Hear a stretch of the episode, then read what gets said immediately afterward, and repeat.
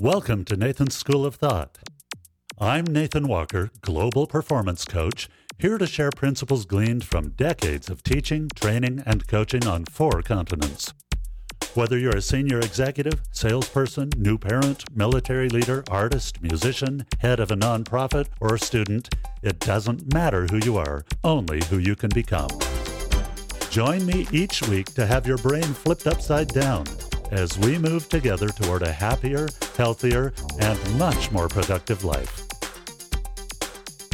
Hello, my friends.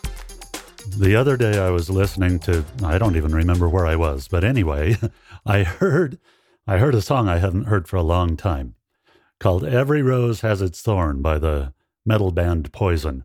It's a song that was popular back in the late 80s. And I have been thinking about that all day that actually came from a proverb. So you you thought it came from a band. No, it came from a proverb. Uh, and it's believed that that proverb may have been Dutch or French or Italian.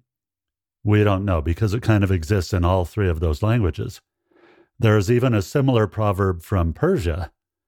The Greeks say, From a thorn comes a rose, and from a rose comes a thorn. I've always been fascinated by that. There's a certain duality in that whole idea that something so beautiful has a prickly side, and something so prickly has a beautiful side. If you've ever picked a rose, you know what the thorns are like. If you've ever smelled a rose, you know how intoxicating that can be. I have always been fascinated by the following phrase It must needs be that there is an opposition in all things. Notice that I didn't say opposition to all things, but in all things. As I've examined this over the years, I have realized that inherent in every gift, every talent, every bestowal of authority, every position of power, every physical or mental trait, in nearly every situation imaginable, there's a good and a bad side, a rose or a thorn, a light or a dark, a heaven or a hell. A choice that will lead to either happiness or misery. Maybe Star Wars came closer than some of us thought when we first heard about the light and the dark side of the Force. This astonishing duality is a part of who we are. It's a part of every human on earth. That being the case, then, the only thing that separates the light from the dark side is agency. It's our ability to choose how we will act or react in any given situation. When we have traits or gifts or authority or power or physical strength or anything else, we didn't invent those. I didn't give myself my intelligence, I was born with it. I didn't give myself my musical talent, I was born with it. Whatever your thing is, you were born with it. It was a gift. So, how are you going to employ the gift? That's really the only question. How will I employ the gift? How will I choose whether I'm the rose or the thorn? So, we can look at one of these gifts and see if there is, in fact, opposition in all things instead of just opposition to. Now, opposition isn't something to be feared. Without opposition, we would never develop strength of any kind in any area. We learn more from failure or struggle than we do from success. Our muscles grow faster from resistance than from sitting on the couch eating potato chips, though I really wish it were the other way around. Whatever the case, it is resistance, it is opposition that gives us power, that gives us strength, that gives us hope, that gives us growth, that gives us courage, that gives us intelligence, that gives us insight. All of that comes from opposition. It's not the opposition, then, that we should beware of. It's which side we will choose. Let's say you're given great musical talent. People with great musical talent have used that gift to complain, to fight, to oppose, degrade, seduce, entice enrage, deceive, or to lift, to inspire, to love, to celebrate, to empower, to enrich, to strengthen, to comfort, to play. It's really powerful. We are wielding power when we wield a talent. So, what will we use that power to accomplish? It's interesting to look at the lives of those who choose the light side versus the dark side of musical talent. And for one of those two, it almost never ends well. Or if it does, it includes wading through some very deep water. It's unfortunate to see the tragic end of so many artists, whether it be dance, music, visual arts, or any other similar thing. Let's say your gifts or experience have given you influence or power in government or business, in politics or religion. That power can be extended it can be used, it can be wielded to enslave, to conquer, to destroy, to bankrupt, to control, to debauch, to steal, to corrupt. We've all seen it.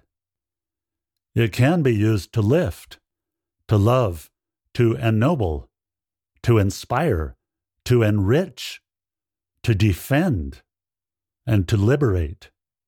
Throughout history, we have many, many examples of those who slaughter millions and those who free millions, of rights being taken away or liberty being enshrined. Sometimes we hear the phrase, hey, it's just business. That's a cop out and a poor reflection on your character. You are either a person who uses that gift, that power, that position, or that strength to build or to destroy to lift or to push down. You get to choose. Inherent in the position is the duality, the opposition in. Let's look at physical strength. Some people are born with great physical gifts and even enhance them by their own activity. Working out, learning new skills, dance, martial arts, construction work, it really doesn't matter what it is. We can take a natural gift and enhance it, make it more powerful. The power is neither good nor bad. In music, in business, in politics, in religion, in physical strength, in intellect, the power itself is neither good nor bad, nor did you create it. You came into the world with it. It was given to you. You didn't create it. You may have enhanced it. You may have valued it enough to improve upon it, but it was given to you. Physical strength can be used to hurt, abuse, take, conquer, hate, overpower, threaten, destroy, or kill. Or to help, to serve, to protect, to accomplish, to show discipline, to refine, to honor, to love, and to liberate. What a beautiful side of that gift. You get to choose which one you exercise. The strength is neither good nor bad. Your choice of how to exercise it determines the kind of person you are. When it comes to those with physical prowess of one kind or another, we often hate the one that destroys and admire the one that lifts. The strength may be the same. The effect is the result of a choice. Let's look at intellect for a moment intelligence, and mental capability. You can use your intelligence to scheme, to deceive, defraud, control, gaslight, defame, destroy. You can become prideful. You can ruin a person's life. Or you can use that same power, that same gift to invent, enrich, solve, enliven, create, explore, advance, lift, become grateful? You didn't give yourself this brain. Whether your brain power is counted for good or ill is based entirely on your choice. Which of the two opposing options do you choose? Now, none of us choose perfectly. None of us choose the good always or the bad always. Sometimes we smell the rose, sometimes we grasp the thorn. The ability to choose is inherent in the gift. Think about these examples as they apply to relationships.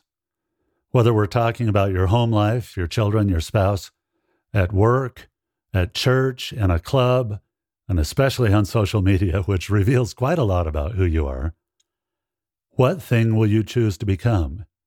In your marriage, for example, do you choose to conquer or to ennoble? To corrupt or to inspire? To diminish or to lift? Will you use your physical strength in your home life or in your work life to hurt or abuse or to protect and honor? Will you use your intellect in relationships, whether virtual or real, to deceive, defraud, and defame? Or to enrich, explore, lift, and show gratitude? You get to choose. Inherent in the gift is the opposition and the choice. It's all up to you. Now, some justify their actions or thoughts by saying, well, you know, I'm just being myself. This is just who I am. You gotta, you just gotta live with it. This is just, I'm just being who I am. Well, of course you are. Which version of yourself do you wish to ultimately cling to? We talked about some of these conflicting beliefs in a previous episode. The one you cling to wins. It becomes self fulfilling prophecy. Being yourself does not justify one behavior over another. Choosing does. Being prideful about your choices is being yourself. It's being the prideful version. Being angry about your life is being yourself. Harming another is being yourself. Loving another is being yourself. You choose. When I was in high school, one of my brothers really struggled with his temper. And one day, when he'd had a particularly bad episode and it was directed at me, he finally calmed down enough to say, You just don't understand. You have no idea what this feels like. I said, You honestly don't think I know how you feel? I know exactly how you feel. You don't know what it's like to have something make you this mad. Yes, I do. I know what it's like to be mad. I know what it's like to feel betrayed. I know what it's like to be accused or assaulted or any number of things. There's some moment in there where I can choose what my response will be. Will I lose it or will I control it? Nowhere is this more aptly expressed than in the words of the famous and admirable Holocaust survivor, Viktor Frankl. He said, quote, Between stimulus and response, there is a space. In that space is our power to choose our response. In our response lies our growth and our freedom. Unquote. There's a little space in there where we get to choose which part of us wins in this moment the rose or the thorn. Now, how big a space do you need? It doesn't need to be very long. It would astonish you how short that space can be. If you can stop yourself from responding, good or bad, for three seconds, let's make it five just for fun. It will absolutely astonish you how much more control you have five seconds later than you did five seconds before. If you use that five seconds to frame your words in a way that gives love or shows empathy to someone else, that's a good use of that space. If you use that space to avoid saying what you should not say because it would cause pain or heartache, that's a good use of that space. If you use that space to formulate the most biting response you can possibly come up with, it's a pretty good use of the space, but not in a way that helps you. You get to choose which you you are being in that moment. So you can create the space. Hold your response long enough to choose the end from the beginning. In this moment of opposition, the opposition inherent in the situation, I get to choose. Now, until we talk again, you could do a great favor for yourself. Take some time to examine and write down some patterns you can see in yourself in those moments of choice when you get to choose the light or the dark. Which one are you most likely to choose if you're in a hurry or if you're angry? Which one are you more likely to choose if you're comfortable or feeling praised? Look at the pattern over about the last day or week and write it down. Write some examples. Then do the same thing for the last year. That's a revelation. And then do the same thing for the past 10 years. Your entire life can change in a decade. What am I saying? Your entire life can change in a week. I've experienced it. It begins with practicing in the moment of opposition which you want to choose the rose or the thorn. If I can help you choose better, or choose bigger, or choose faster, or choose with a broader vision, you let me know. Go to natewalkercoaching.com, click the contact link, and in the comments section, tell me some of the things you want to choose. I will gladly schedule a call with you free of charge to talk about how I might help you best. I'm excited to see what you learn. We'll talk again soon.